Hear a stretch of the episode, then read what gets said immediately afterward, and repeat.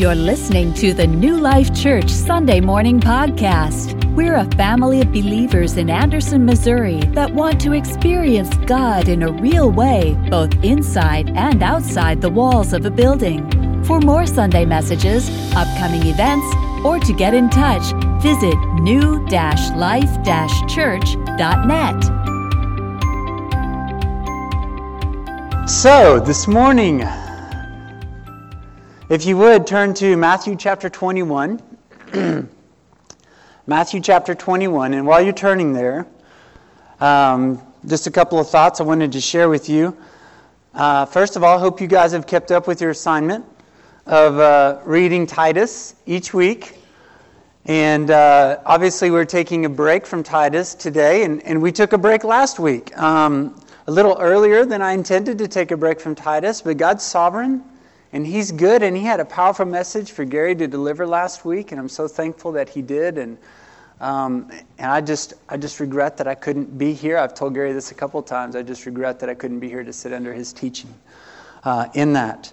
Uh, we missed you guys last week. We did. We are so grateful for uh, your prayers, your calls, your texts. Uh, some of you have even provided meals. Thank you very much from the bottom of our hearts. We we appreciate that. It was felt and it was needed. So thank you. Um, just a quick update uh, on our brother in law, Tim Wallace. Jesus Christ healed him fully and completely this last week. So he is celebrating in heaven, riding the streets of gold on his favorite horse, and whatever else he may be doing. Um, I don't want to speculate too much, but I could, I could regale you with stories for hours on all of the things that I know that Tim would be loving to do in the presence of God in heaven. Um, so please do continue to pray for us, especially his wife and his daughter, family and friends. Uh, Tim was involved. He planted three churches himself. He, he was instrumentally involved in planting 16 other churches in the state of Arkansas. Um, he will be missed by many. Um, so his services are this coming Wednesday, 1 o'clock at the Cross Church in Rogers. And uh, so, uh, anyways, there's just a quick update on that. And, uh, you know, we're not the only ones who have loved ones that are, that are celebrating of being fully healed uh, in heaven right now. We know that there are many others who have experienced that same uh, either recently or even not too long ago. And so um, it's, a, it's an interesting tension of celebrating yet mourning of, of being so excited for where they're at and, and their, right, their race being done, and yet missing them immensely and deeply. And, uh, you know, I believe, just a personal belief, I don't know what the theological implications of this are, but in Hebrews 12.1, where it talks about that there is a great cloud of witnesses cheering us on, they are. They're cheering us on. Uh, that, that their race is done. And many of them have already got to hear, Well done, good and faithful servant. And yet, God still is giving us breath. He's still causing our heart to pump blood and, and take that next beat. So, we're not done yet. We're not done our race, but they're cheering us on. And so, um, let us continue in that. Let us continue running that race, first and foremost for God's glory and His sake, but also in honor of those who have already finished um, and that we might, we might live out our lives well, and that we might join them someday and, and hear that same well done, good and faithful servant. And as we've talked about over the last several weeks, I believe we, we best do that living out the GC squared life. GC, first part of that being the Great Commission and the Great Commandment. I'm sorry, I switched them. Great Commandment, Great Commission. Loving God, loving others being the Great Commandment in Matthew 22. Great Commission of where we are going out and we are loving others by sharing the gospel with them, making disciples, baptizing them. Uh, and that's in Matthew 26. So, would you pray once again with me? Lord, we need you desperately each moment of every day, and there are moments of our days that we, we forget how desperately we need you. Lord, I am keenly aware of how desperately I need you in this moment. And I know there are others here who are feeling that same thing. And Lord, I praise you for being in that place of knowing this is nothing about us, this is nothing that we can do. Because it's in these moments that we get to experience a fresh and new and different mercy of you carrying us and speaking through us and providing for us in ways that we wouldn't have experienced otherwise. So, Lord, guide our time this morning. Speak to us through your word.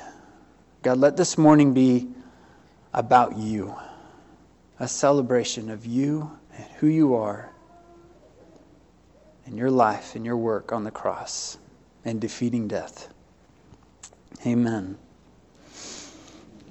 So, today is Palm Sunday. It is on this day that we as believers celebrate the triumphant entry of Jesus Christ at the beginning of the Passover week.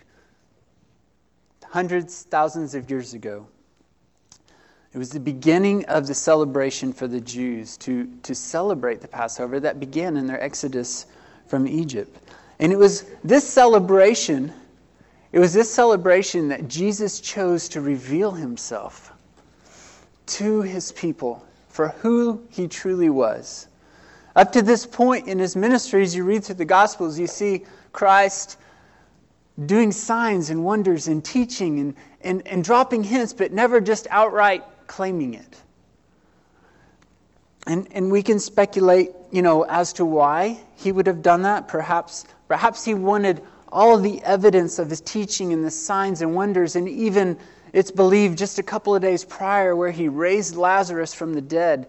He wanted all of these things to, to support this revealing of who he was, so there would be no doubt. Maybe it was just truly only just to be in submission to God's will and God's perfect timing and plan, which would have stand alone in and of itself. But we can be sure of this, it was exactly at the right time, at exactly at the right moment. Romans chapter 5 verse 6 tells us, "For while we were still helpless, at the right time Christ died for the ungodly." So not only was it at the right time, he died. He came into he inserted on mission into the timeline of eternity, into history, exactly at that point, at that time, and at that place. It wasn't today in 2018, it was then. He revealed himself on Passover Sunday, or on Palm Sunday, on, during the beginning of the week of Passover, for who he truly was to the people. And if you've grown up in the church, uh, like I have, or maybe you're a new believer and your understanding of, of Palm Sunday is that it's just a great celebration of the palm branches and the, and the shouting of Hosanna, Blessed is he who comes in the name of the Lord. It's more than that. It's more. It was a celebration. It was, an, it was, and it was also in the midst of a trial. See, Jesus Christ was experiencing a triumph in the midst of a trial. And the people understood their triumph of this day to be something different than Jesus hoped that it would be for them. At least I believe that. You see, they, they had been in slavery and oppression from the Roman government for hundreds of years. They had been beaten down. They had been tortured. They had been thrown in jail. They had been pillaged. They had been taken out of their homeland. They had been told who they can worship and who they can't worship. Their walls have been destroyed. And they're, they're in a place of celebration, of triumph, thinking that Jesus was going to come in and be their earthly king. And so, this is what they are excited about and celebrating during the Passover. Even the disciples, there's, there's scriptures and verses, and I don't have them all in my notes here, but there are scriptures and verses indicating that, in, I think it was in John 12, where the disciples even indicated that they didn't even really understand it until after Christ had died, rose again, and then as they pondered and looked back, they're like, oh, I get it. I get it.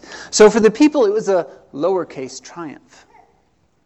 It was to be freed from their current trial. And they misunderstood what they should be truly celebrating. They should be celebrating an uppercase triumph, a triumph that would span for all eternity. That would allow them to be in holy communion and fellowship with God from that day forward. The ultimate and final sacrifice that would never have to be repeated ever again for the sin of mankind. The city was overflowing. There was a collective breath drawn. There was an excitement. There was three and a half years of his ministry, of him going around. And many of them had witnessed Jesus perform these miracles themselves. Some of them even were recipients of the miracles. There was, or they had family and friend who went and saw them. And, and there was this high expectation, this excitement, this emotion, this, this I'm about to explode moment. It's, it's kind of like your sports team after years and years and years, right? Khalif finally winning the Super Bowl. And the palm branches are their giant foam fingers waving in the air. They're excited. Or you're finally getting to go see that concert of your favorite artist or band. And you've waited, it feels like your whole life. And they're about to come out on stage. And for those of us who are older, it was the lighters in the air. We're like our palm branches. And nowadays it's your cell phones, right? Is that same kind of ex- excitement about to explode out of them. And that's what they're feeling. And, and this Palm Sunday was that for them. But Jesus knew that this all capital triumph would be much more than what they were celebrating. You see, Jesus was about to undergo the trial of all eternity. See, we know this. We have the advantage of his written word. So we can look back over this. There's, there are even secular historical documents and archaeology that proves that this happened. It's, it's not in question in the timeline of human history that this took place and that this happened. Jesus knew it was going to be this way because it was his purpose and his mission. He came to earth to do this. This was not plan B. This was before the span of time. This was about to happen. This was always in his future. And Luke 19:10 reminds us of Jesus' purpose. His purpose was to come to seek and to save the lost. So on the timeline of eternity, on this Palm Sunday, this day that we're celebrating today, the triumphal entry was on the eve of the most tragic and significant and loving trial ever to be endured. And that trial was the death of Jesus Christ, the Son of God, on a cross. See, that death that would be coming up in a few days, we celebrate it as on Good Friday, this coming Friday. It was more than just the physical agony that he in human form experienced. And yes, that would be the absolute most amazing triumph to ever occur on the timeline of eternity as well. But first, he must complete the trial and walk through that. It was a tension between a celebration and a tragedy. It was a tension between a triumph and a trial going on at the same time. The celebrating of our loved one whose race is run and done, and the trial of missing them and grieving their loss. And there are many other trials that each of us could place in that. If it's a job loss, a, a broken relationship, a, a struggle um, financially, whatever, there's that tension that we as believers have. We have trials to go through. And yet there's always the triumph of the cross that we can lean on and stand on and trust in. So as we, be, as we read our text this morning, Matthew 21, verse 1, keep this all in mind. Keep this in mind. And keep in mind that this time on the cross for Jesus is far more of a trial than anything we could ever go through.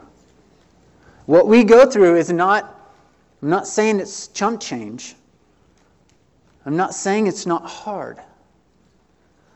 But Christ was in perfect, intimate relationship with God the Father for all of eternity.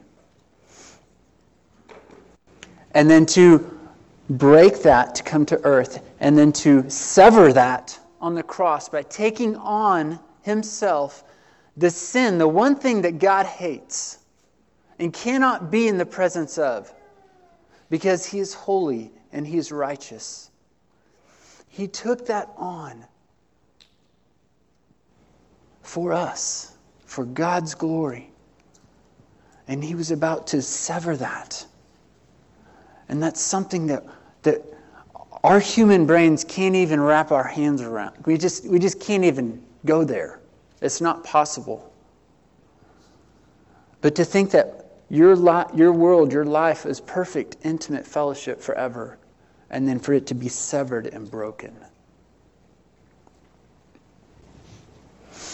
But what a comfort that he did.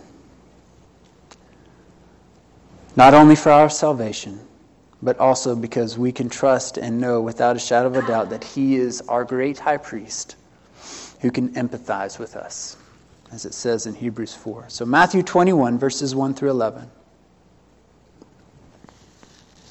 When they approached Jerusalem and came to Bethphage at the Mount of Olives, Jesus then sent two disciples, telling them, Go into the village ahead of you. At once you will find a donkey tied there with her foal. Untie them and bring them to me. If anyone says anything to you, say that the Lord needs them, and he will send them at once. This took place so that what was spoken through the prophet might be fulfilled. Tell daughter Zion, see, your king is coming to you, gentle and mounted on a donkey, and on a colt, the foal of a donkey. We talked about this a couple weeks ago. When Scripture repeats itself, it's not a typo. Scripture is wanting to be very clear of that he is coming in on a donkey, not on a horse or a stallion or something else. The disciples went and did just as Jesus directed them. They brought the donkey and its foal, when they la- and then they laid their clothes on them, and he sat on them. A very large crowd spread their clothes on the road. Others were cutting branches from the trees and spreading them on the road. Then the crowds who went ahead of him and those who followed shouted, Hosanna to the Son of David! Blessed is he who comes in the name of the Lord. Hosanna in the highest heaven. When he entered Jerusalem, the whole city was in an uproar, saying, Who is this? The crowds were saying, This is the prophet Jesus from Nazareth in Galilee. And then in the Gospel of Luke, chapter 19, it adds this at the end. It says, Some of the Pharisees from the crowd told him, Teacher, rebuke your disciples. He answered, I tell you, if they were to keep silent, the stones would cry out. There would be no denying his revealing of who he was to his people on this day. If the people were not going to shout it and cry out, even if for the wrong reasons, there would be a miracle and the stones would be crying out. Amen. He would not be denied.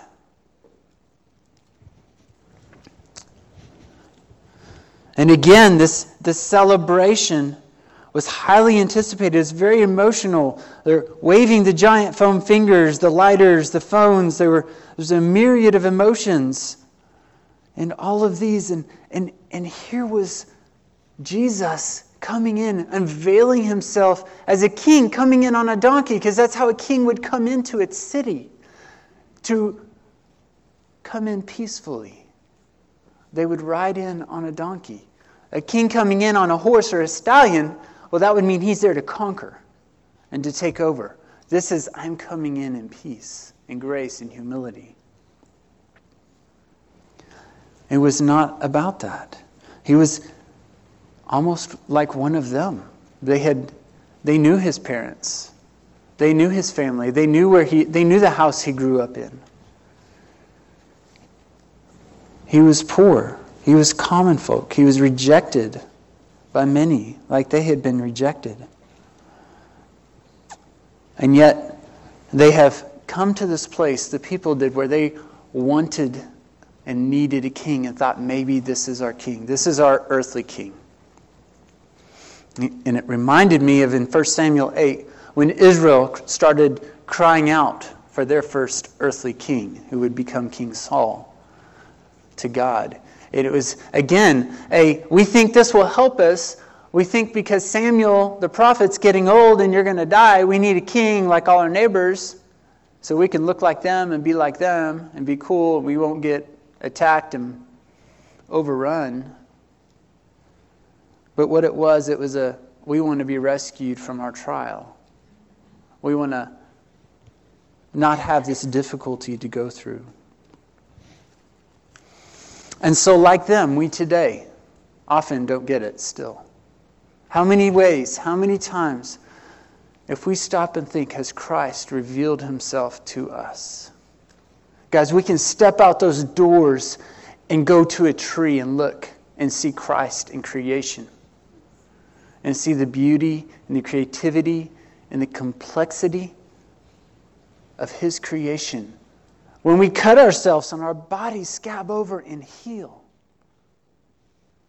the way our bodies can fight off horrible, terrible diseases, sometimes to where they go into remission. Right, Anner? And sometimes not. We can see him everywhere in everything. And sometimes, sometimes it's a track left inconspicuously by somebody. Y'all know J.B. Dill. We've had this conversation, and that's one of the things he loves that he loves to leave tracks and places that people, he's like, don't tell anybody this. He said, I'll go down the beer aisle at Walmart and stick them in the, in the cases of beers. So that way when somebody, and, and it wasn't long after we had lunch and he told me that, I'm like, man, that's fantastic. High five. You don't have to hide that from me. It was like a couple weeks later, I heard another story of somebody saying that was the seed planted in their life and they came to know Christ because he's like, You'd never believe this, but I was first introduced to the gospel when I was on the 10th beer of my case and there was a tract that fell out and I read it. I'm like, Hallelujah! Hallelujah! oh, sorry, i have lost my place. That was too good not to say. God can do so much through so things. How many ways does He reveal ourselves? How, how many times are we going to reject Him? Are we going to say no?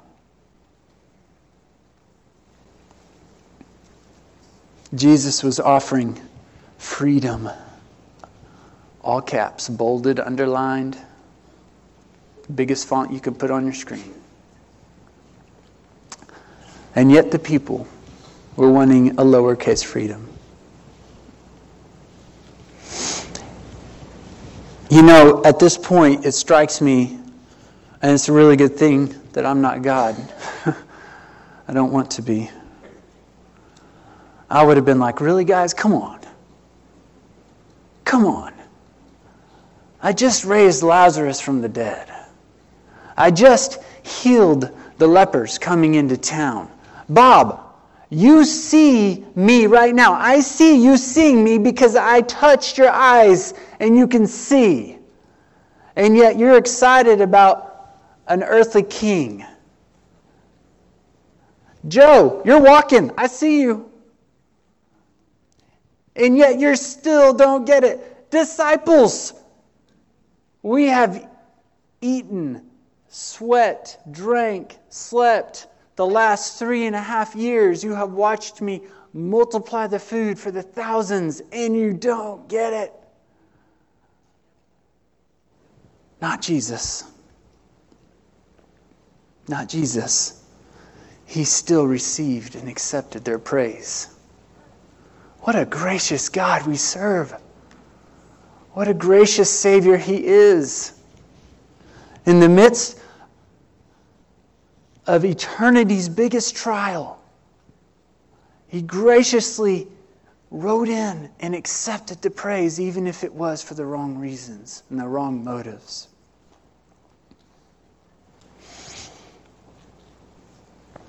Which brings me to a thought. Should, should we pray to only be delivered from the trial?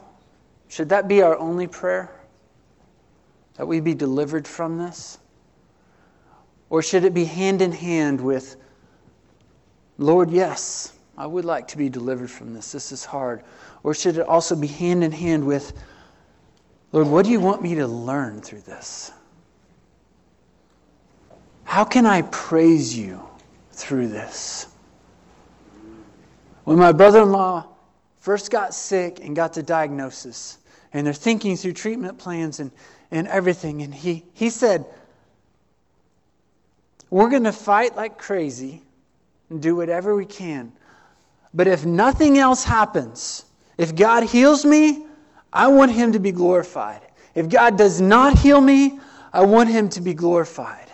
I want him to be glorified every step and every moment, every time I'm hanging over a toilet or somebody's cutting on me or sticking me or stabbing me or poking me. That's what he wanted. And what an example. What an example. He was praying to be delivered. He was. So were we. And we know God can do that if He chose to. We knew up to the second he took his last breath that God could come in and heal him. We had no doubt. And at the same time, we also knew that God may choose to heal him for all eternity. And we just have to say goodbye for a little bit, but better said by Uncle Tim, right, Elijah? See you later. And guys, we have that hope for those who know Him and trust Him and believe in Him. We have that hope. And Christ had that hope before Him. It's how He did this. You see, God didn't, the Son of God did not use some divine supernatural power that we don't have to do this thing, to ride in and accept the praise of his people, even though it was for the wrong reasons. He didn't go to the cross under any other guise than what we also have access to us as we go through trials in life. You see, maybe I'm a little weird. Maybe I'm a little weird. So I'll confess this to you. I often pray for God to keep me in a place of knowing I need Him, whatever that looks like. That I know that I need Him. And Lord, whatever that looks like, whatever it takes, I pray that for myself. And I pray that for my family. And it's one of the hardest prayers you can pray as a parent. And God, you do whatever you've got to do, whatever it takes that my family would serve you with their whole heart and love you unconditionally. And guys, that can be a scary ride and what that can look like. And I know many of you know what I'm talking about. But to be in that place of knowing we need Him, that doesn't come when things are going great.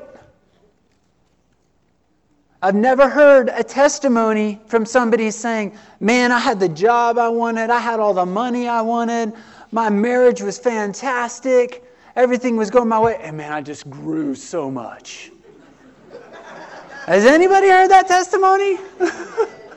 no. Because we are too prideful and selfish and sinful. And God knows that. And He graciously, lovingly allows us to go through things in our life so that we continually come back on our knees and on our face before Him.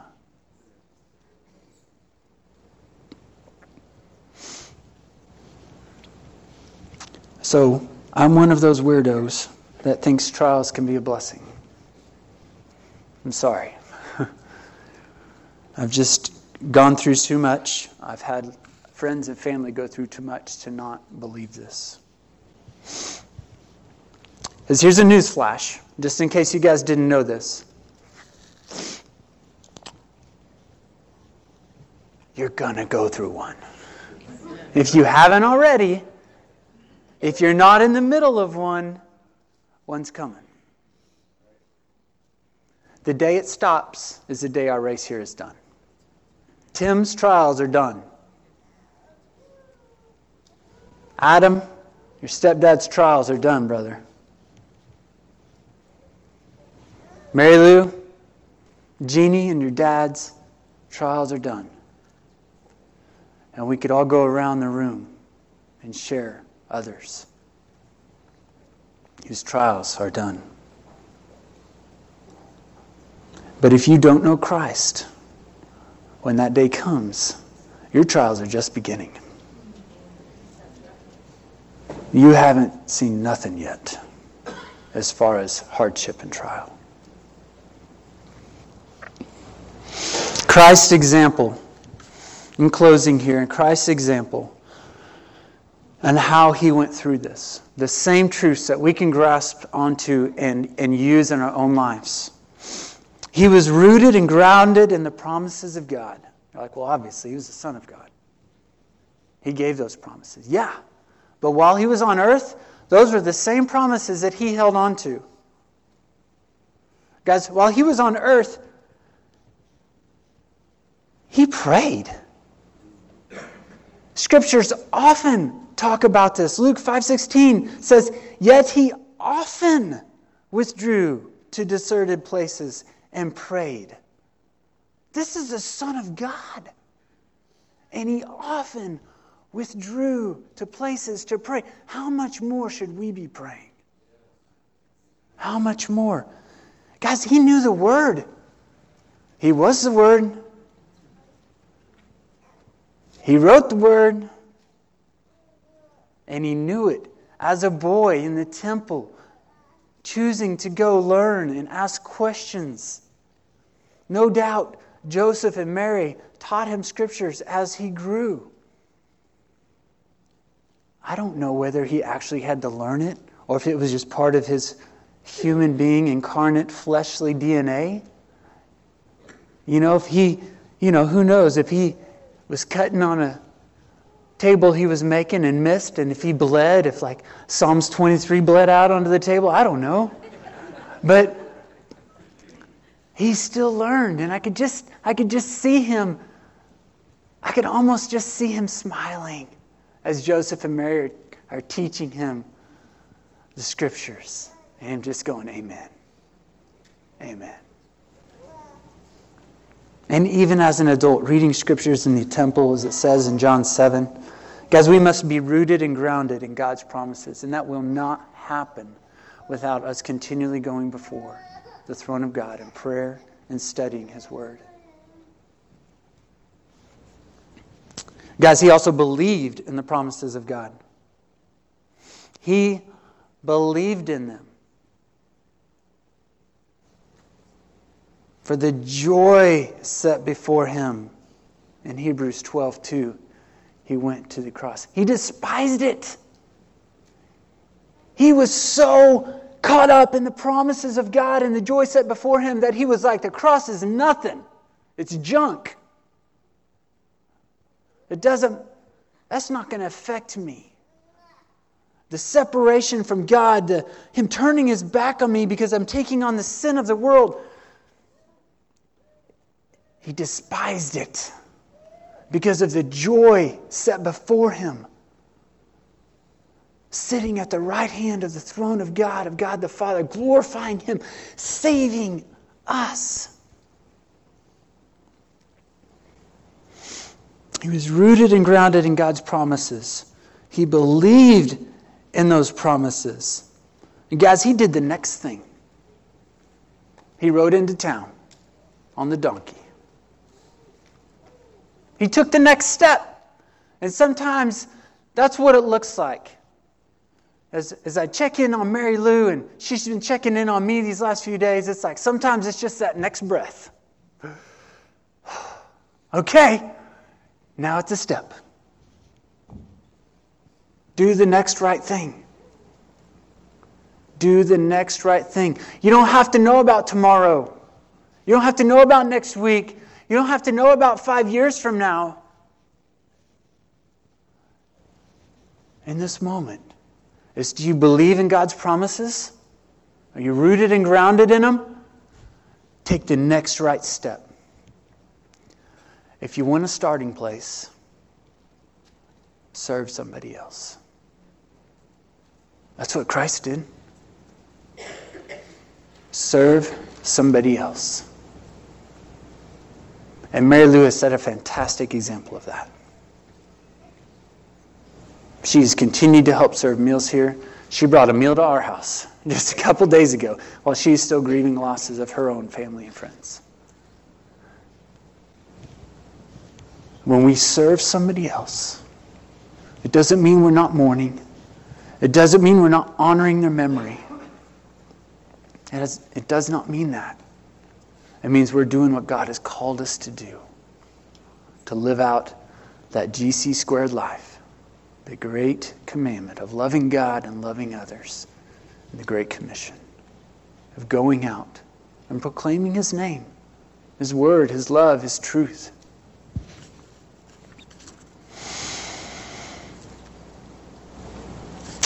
My brother in law did this up to the end.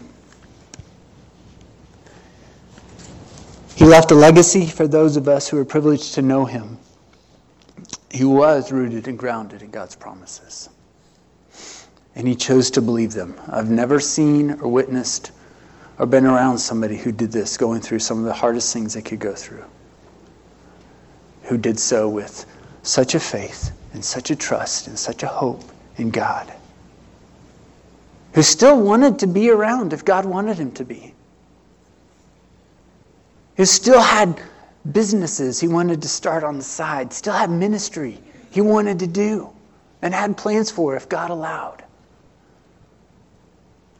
God said, No, cowboy, you're done. You're good. Come on home. And even Friday night in the hospital, his last sermon he gave, he gave to my boys, my three older boys. and he said, Boys, I'll try to do his accent for you. I said, Boys? He said, Nah, I may be laying here in this hospital bed. Can't hardly walk. Can't hardly eat. In a lot of pain. Cancer sucks. It does. But guys, God is good. God is still good.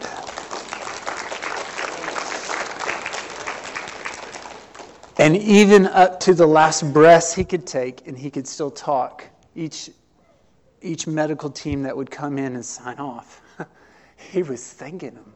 Thank you. Thank you for serving me and my family. Thank you for your work. God bless you. Thank you. He had most of them in tears as they left. And these are people who see this every day.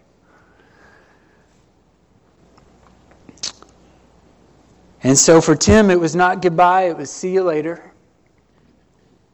And for those of us who believe, when we lose a loved one who knows the Lord, it's see you later.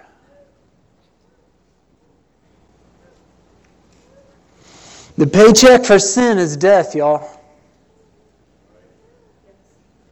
It's death.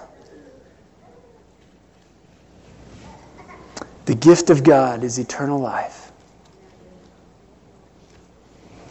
Hosanna, it means save us. Please save us. Hosanna. Will we respond in triumph to our trials as Jesus Christ did, as those who have gone before us have?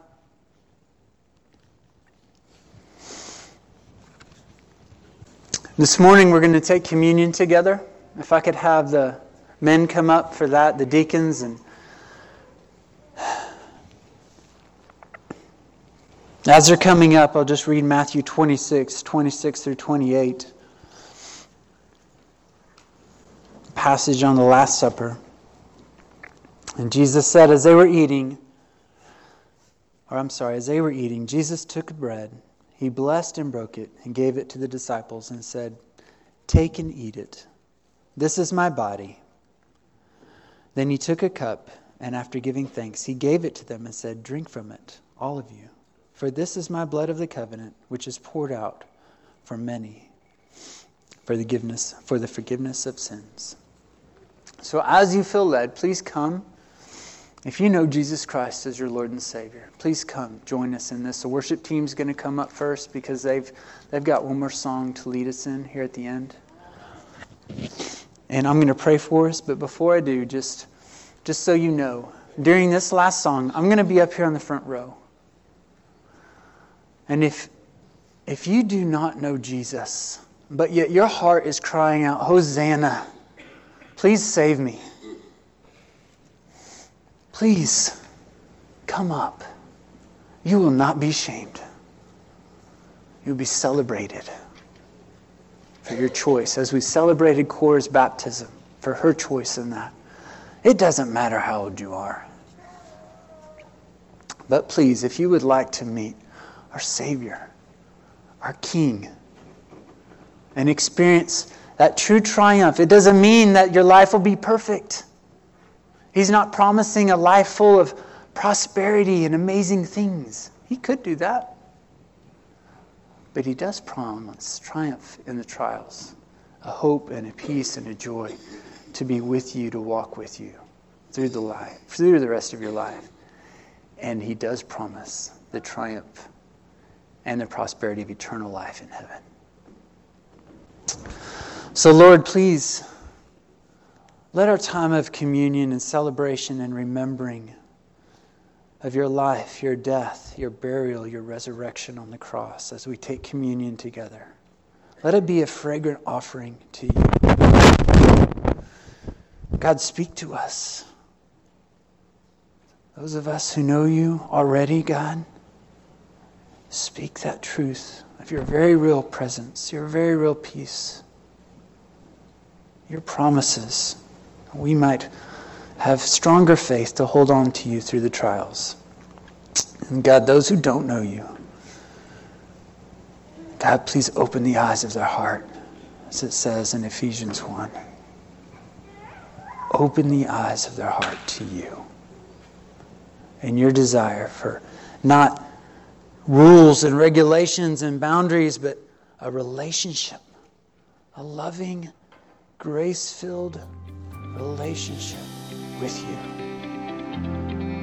The only one who can truly satisfy. In your name.